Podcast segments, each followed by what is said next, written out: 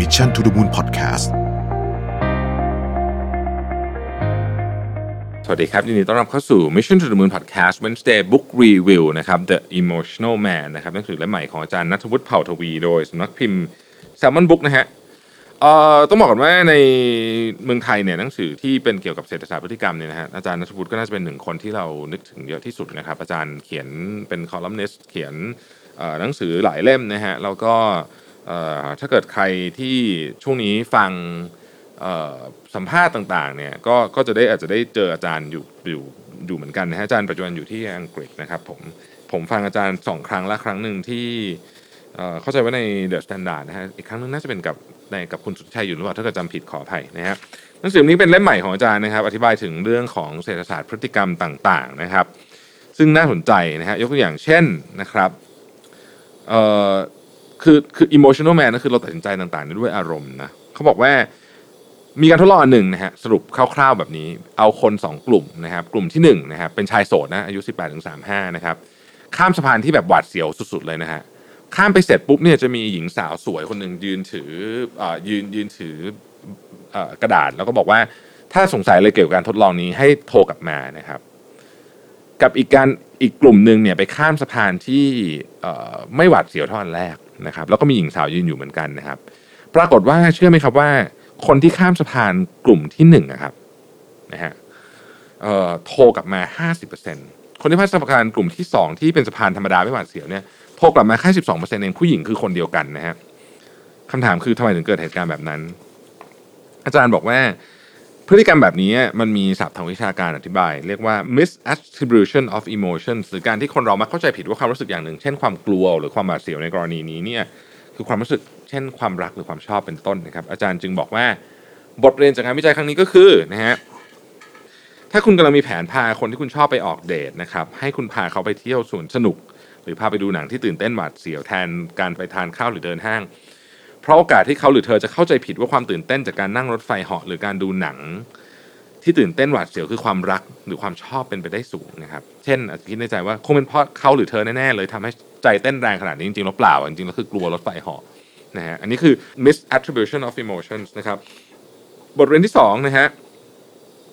ซึ่งอาจอ่าจารย์บอกว่าเป็นเป็นเรื่องที่อยากจะเล่าก็คือ เป็นปฐมบทของหนังสือเล่มเนี้ยว่า อารมณ์มีพลังในการกำหนดและบงการพฤติกรรมของเราโดยที่เราไม่รู้สาเหตุที่แท้จริงเลยด้วยซ้ำนะฮะอาจารย์พูดถึงเรื่องอะไรเยอะมากในเล่มนี้นะครับ เช่นทำไมกลยุทธ์ฟรีดาวถึงมี Impact มากนะครับมันหลอกสมองออของเรายังไง มันหลอกเรื่องอารมณ์ของเรายังไงนะครับเศรษฐศาสตร์ของการโกงนะครับการโกงเกี่ยวข้องกับอารมณ์โดยตรง เพราะฉะนั้นถ้าอยากจะถ้าอยากจะแก้ปัญหาการโกง ต้องเข้าใจเรื่องอารมณ์ของการโกงนะครับแล้วก็การที่มนุษย์เนี่ย ไม่ได้เป็นมนุษย์ที่มีเหตุผล หรือเป็นมนุษย์ที่เห็นแก่ตัวเสมอไป มีมนุษย์ที่เป็นเรียกได้ว่ามนุษย์ด้านศีลธรรมอยู่ด้วยนะฮะแต่ part ที่ผมชอบมากในเล่มนี้คือ part ที่กล่าวเกี่ยวกับเรื่องของ empathy gap เนี่ยผมขออนุญาตนะครับ empathy gap เนี่ยอย่างนี้ฮะคือมันเริ่มต้นอย่างนี้ครับบอกว่ามีนักเศรษฐศาสตร์จากมหาวิทยาลัย Carnegie Mellon นะครับชื่อ George Loewenstein นะฮะเชื่อว่าคนเราเนี่ยเวลาพูดถึงพฤติกรรมในอนาคต พวกเขาเชื่อในสิ่งที่พูด วันนั้นจริง ๆ เช่น สมมติบอกว่าจะไม่ดื่มเหล้าอีกแล้วนะครับ หรือว่าจะรักเธอคนเดียวนะฮะอันนี้คือเชื่อจริง ๆ ในวันที่พูดนะครับเอ่อแต่ Loewenstein บอกว่าเหตุผลของการกลับคำโดยไม่ตั้งใจ ที่บอกว่าไม่ตั้งใจก็เพราะว่าตอนแรกเนี่ยเขาเชื่อจริงๆว่า สิ่งที่เขาพูดจะเป็นแบบนั้นนี่นะฮะก็เพราะว่ามันเป็นผลลัพธ์ของอคติด้านด้านความคิดนะฮะ cognitive bias ชนิดหนึ่งที่เรียกว่า empathy gap อาจารย์นัทวุฒิบอกว่าผมชอบแปลเป็นภาษาไทยว่าช่องว่างระหว่างใจเราในวันนั้น และใจเราในวันข้างหน้านะฮะเป็นภาษาที่สละสลวยมากนะครับเออโรเวนสไตน์แยก empathy gap เป็น 2 ประเภทด้วยกันนะครับประเภทที่ 1 คือ cold hot empathy gap นะฮะเย็นไปร้อนสำหรับคนที่อยู่ในสภาวะอารมณ์เย็น หรือสภาวะที่ไม่ได้มีความรู้สึกอยากรู้สึกโกรธ หรือรู้สึกขยะแขยงนะครับ การจินตนาการถึงความรู้สึกในสภาวะอารมณ์ร้อนเนี่ยเป็นเรื่องค่อนข้างยาก ยกตัวอย่างง่ายๆนะฮะเวลากินข้าวเสร็จอิ่มๆ เราแทบจินตนาการไม่ออกเลยว่าความรู้สึกหิวเป็นยังไงนะครับซึ่งอาจส่งผลให้เราเตรียมรับมือตอนที่ตัวเองอยู่ในสภาวะอารมณ์ร้อนได้ไม่ดีเท่าที่ควรนะฮะอันที่สองเรียกว่า hot cold empathy gap จากร้อนไปเย็นสำหรับคนที่อยู่ในสภาวะอารมณ์ร้อนเนี่ยมักคิดว่าตัวเองไม่ได้อยู่ในสภาวะอารมณ์ร้อน และประเมินผลกระทบของอารมณ์ตัวเองต่ำจนเกินไป อย่างคนที่กำลังโกรธมักชอบพูดว่าไม่ได้โกรธ คนที่กำลังเมา ก็มาคิดว่าตัวเองไม่ได้เมานะครับ หรือถ้ารู้ตัวเองว่าตัวเองกำลังเมาหรือโกรธอยู่ คนคนนั้นมักไม่มักจะไม่คิดว่าความโกรธ หรือความเมาของตัวเองจะส่งผลกระทบอะไรใหญ่โตกับการตัดสินใจ ซึ่งอาจทำให้เขาประพฤติในสิ่งที่ตัวเองเสียใจภายหลังได้นะครับ แกนของทฤษฎี co hot hot co empathy gap เนี่ยคือความสามารถในการทำความเข้าใจอะไรสักอย่างของมนุษย์ มักขึ้นอยู่กับสภาวะกำลังรู้สึกหรือเป็นอยู่ ผมทวนอีกทีนึงนะครับ ความสามารถในการทำความเข้าใจอะไรสักอย่างของมนุษย์ มักขึ้นอยู่กับสภาวะที่เรากำลังรู้สึกหรือเป็นอยู่ เราเรียกว่า self อ่าขอโทษครับ เรียกว่า state dependent นะฮะก็คือ สิ่งที่คุณกำลังพูดเนี่ยมันขึ้นอยู่กับว่าตอนนั้นคุณอยู่ในสถานะไหนด้วย ถ้าเรารักใครสักคนแบบหน้ามือตามัวเลยเนี่ยนะครับ การที่เราอยู่ในภวังค์ความรักเช่นนี้เนี่ยจะทำให้เราแทบนึกถึงสภาวะที่ไม่มีคนนั้นอยู่ในชีวิตไม่ออกเลยนะฮะหรือถ้ารวยมากๆเนี่ยจนไม่ ต้องกังวลเรื่องทรัพย์สินเงินทองเนี่ยการทำความเข้าใจคนที่จนมากๆ จึงเป็นไปได้ยากเช่นกันนะครับ นี่ก็เป็นจุดเริ่มต้นของปัญหาหลายๆอย่างนะจะว่าไปแล้วนะครับมาพูดถึงมุมหนึ่งของปัญหาจาก empathy gap แล้วกันนะครับ นอกจากปัญหาในชีวิตประจำวันที่มาจาก empathy gap เช่น ซื้ออาหารมาไม่พอถ้าคุณไปช้อปปิ้งตอนที่คุณเพิ่งทานข้าวเสร็จ หรือซื้ออาหารมาเยอะเกินไป ถ้าคุณไปช้อปปิ้งสำหรับอาหารวันรุ่งขึ้น ตอนที่คุณกำลังหิวนะครับ ผมเชื่อว่าหลายท่านมีประสบการณ์อันนี้นะเพราะตอนที่เราซื้อเนี่ยสมมติว่าเราเราเราเพิ่ง เราเพิ่งทานข้าวกลางวันมาเราจะซื้ออาหารไปทำข้าวเย็นเนี่ยนะฮะอันนี้คือ cohort empathy gap นะฮะคือเราอิ่มอยู่อะเรานึกตอนหิวไม่ค่อยออกเนี่ยเรามักจะคิดว่าเราสามารถเลิกบุหรี่หรือดื่มเหล้าเลิกดื่มเหล้าได้ง่าย ๆ นะครับ อันนี้ก็เป็น cohort empathy gap เหมือนกัน เพราะว่าตอนนั้นเราไม่อยากอะเราไม่อยากสูบบุหรี่เราไม่อยากดื่มเหล้านะครับกลับกันเวลาที่เราเริ่มเมาแล้วคิดว่าไม่เมา ก็เป็นเพราะว่าความเมาทำให้เราสามารถทำให้ความสามารถในการประเมินว่าเมาหรือไม่เมาของเราลดลงเป็น hot cold empathy gap เรามักปฏิบัติกับคนที่เรารักมากเหมือนเขาเป็นของตาย ซึ่งก็คือการที่เราไม่ให้ความสำคัญกับคนที่เรารัก มากเท่าที่เขาสมควรจะได้รับ แต่พอวันที่ไม่มีเขาแล้วโอกาสที่เราจะเสียใจอย่างที่ไม่เคยรู้สึกมาก่อนจะมีสูงมาก อันนี้เป็น cohort empathy gap เหมือนกันนะครับ ปัญหาทั้งหมดเมื่อกี้ที่กล่าวมาเนี่ยนะฮะเออมันมาจากการที่เราประเมินความรู้สึกของตัวเองในสภาวะต่าง ๆ ผิดพลาด ซึ่งมาจาก empathy gap นะฮะ แต่ปัญหามันจะใหญ่กว่านั้น ถ้ามันเป็นการประเมินความรู้สึกของคนอื่น ผิดพลาดจากเรื่อง empathy gap เช่นกันนะครับ empathy gap ทำให้เราเกิดความไม่เข้าใจระหว่างบุคคลมาก ๆ เราไม่เข้าใจความรู้สึกของคนที่กังวลใจในเรื่องที่รู้สึกว่าไม่เห็นมีอะไรเลยนะฮะไม่ต้องกังวลกังวลทำไม ก็เพราะว่าเราคิดไปเองว่าคนอื่นจะต้องรู้สึกเหมือนกับเรานะครับยิ่งไปกว่านั้น empathy gap ระหว่างคนยังเป็นต้นตอของปัญหา 2 มาตรฐานในสังคมด้วยนะฮะ สำหรับคนไม่แน่ใจว่าปัญหา2มาตรฐานในสังคมมีหน้าตาเป็นยังไง ผมอยากให้ท่านลองมองคนรอบข้างนะครับ และมองตัวเองดูว่า เราเคยเห็นคนรอบข้างหรือแม้กระทั่งตัวเองนะบอกคนอื่นทำอย่างหนึ่งแล้วเราทำอีกอย่างหนึ่งไหมคิดดีๆนะครับ เราบอกให้ลูกไม่กินของหวานเราดื่มชานมไข่มุก เราบอกให้ลูกไม่เล่นมือถือ เราเล่นมือถือเอง เราเจ้านายดุเราบอกว่าอย่าทำงานลวกๆมาส่ง แต่เจ้านายทำงานลวกๆส่งคนอื่น ส่งลูกค้าหรือส่งเจ้านายของเจ้านายอีกทีหนึ่งผู้ใหญ่บางคนบอกให้เราเป็นคนดีทำผิดต้องรับผิด แต่พอเขาทำตัวเองเขาไม่เคยรับผิดแม้แต่ครั้งเดียว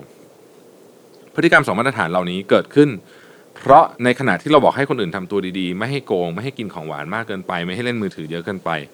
เรากำลังบอกเขาด้วยสายตาของคนที่อารมณ์เย็น หรือบางทีอาจจะเป็นเวลาเราแนะนำเพื่อนเรื่องอกหักเรื่องปัญหาชีวิต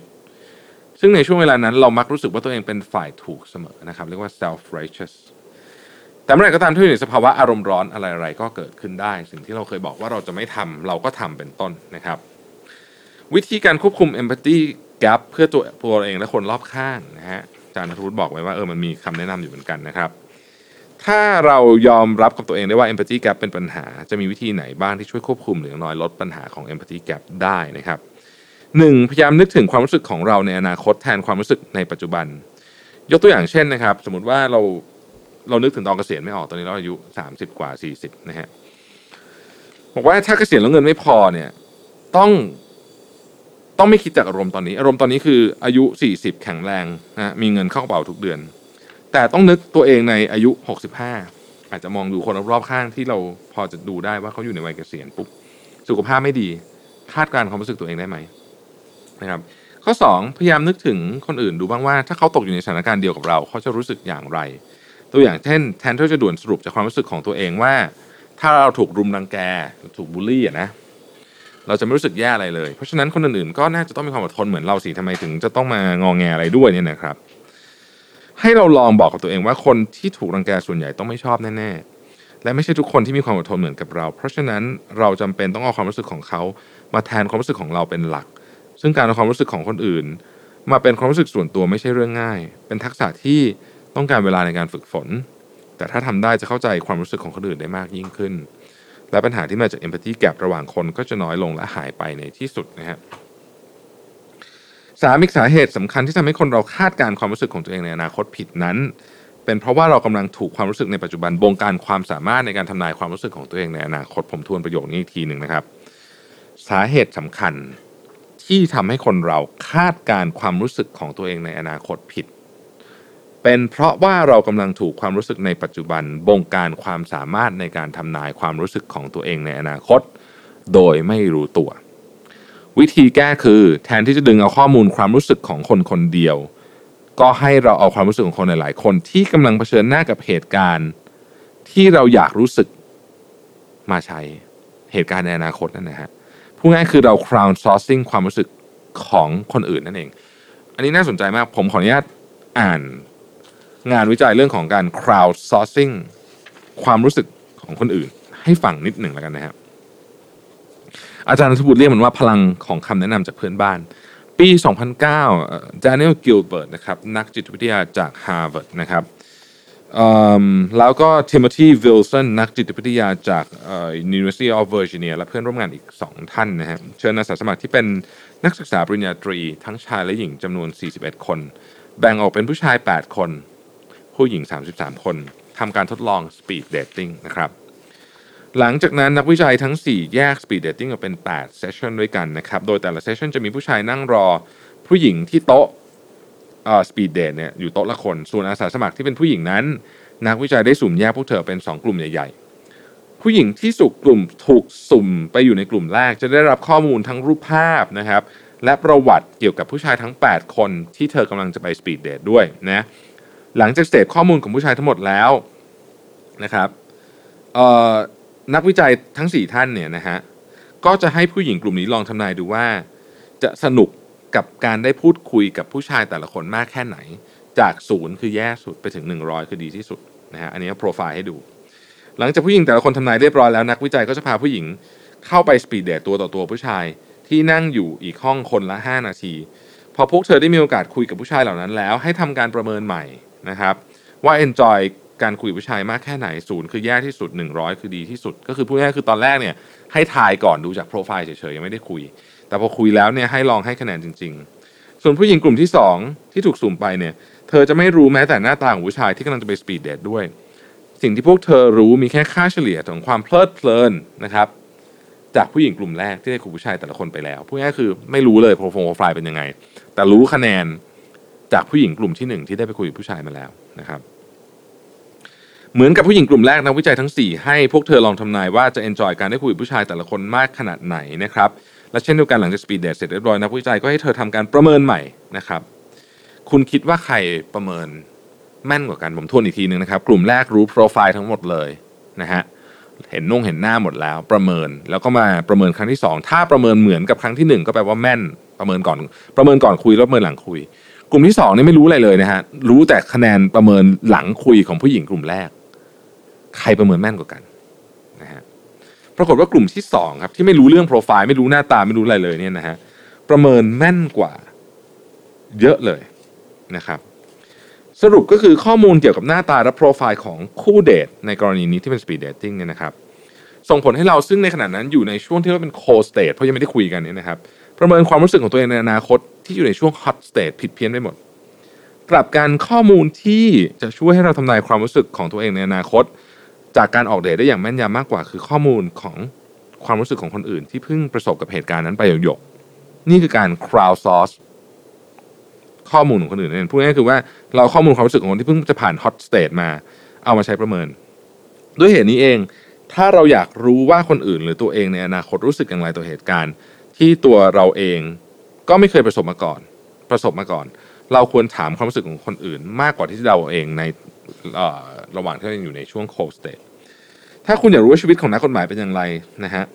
การแต่งงานกับคนที่เราไม่ได้รักมากเป็นอย่างไร หรือความรู้สึกของคนถูกลอตเตอรี่รางวัลที่หนึ่งเป็นอย่างไร ก็ควรไปถามคนที่เพิ่งผ่านประสบการณ์เหล่านั้น แล้วนำข้อมูลเหล่านั้นมาเป็นเครื่องมือช่วยในการตัดสินใจดีกว่า เราจึงเรียกเหตุวิธีการแบบนี้ว่าการ crowd sourcing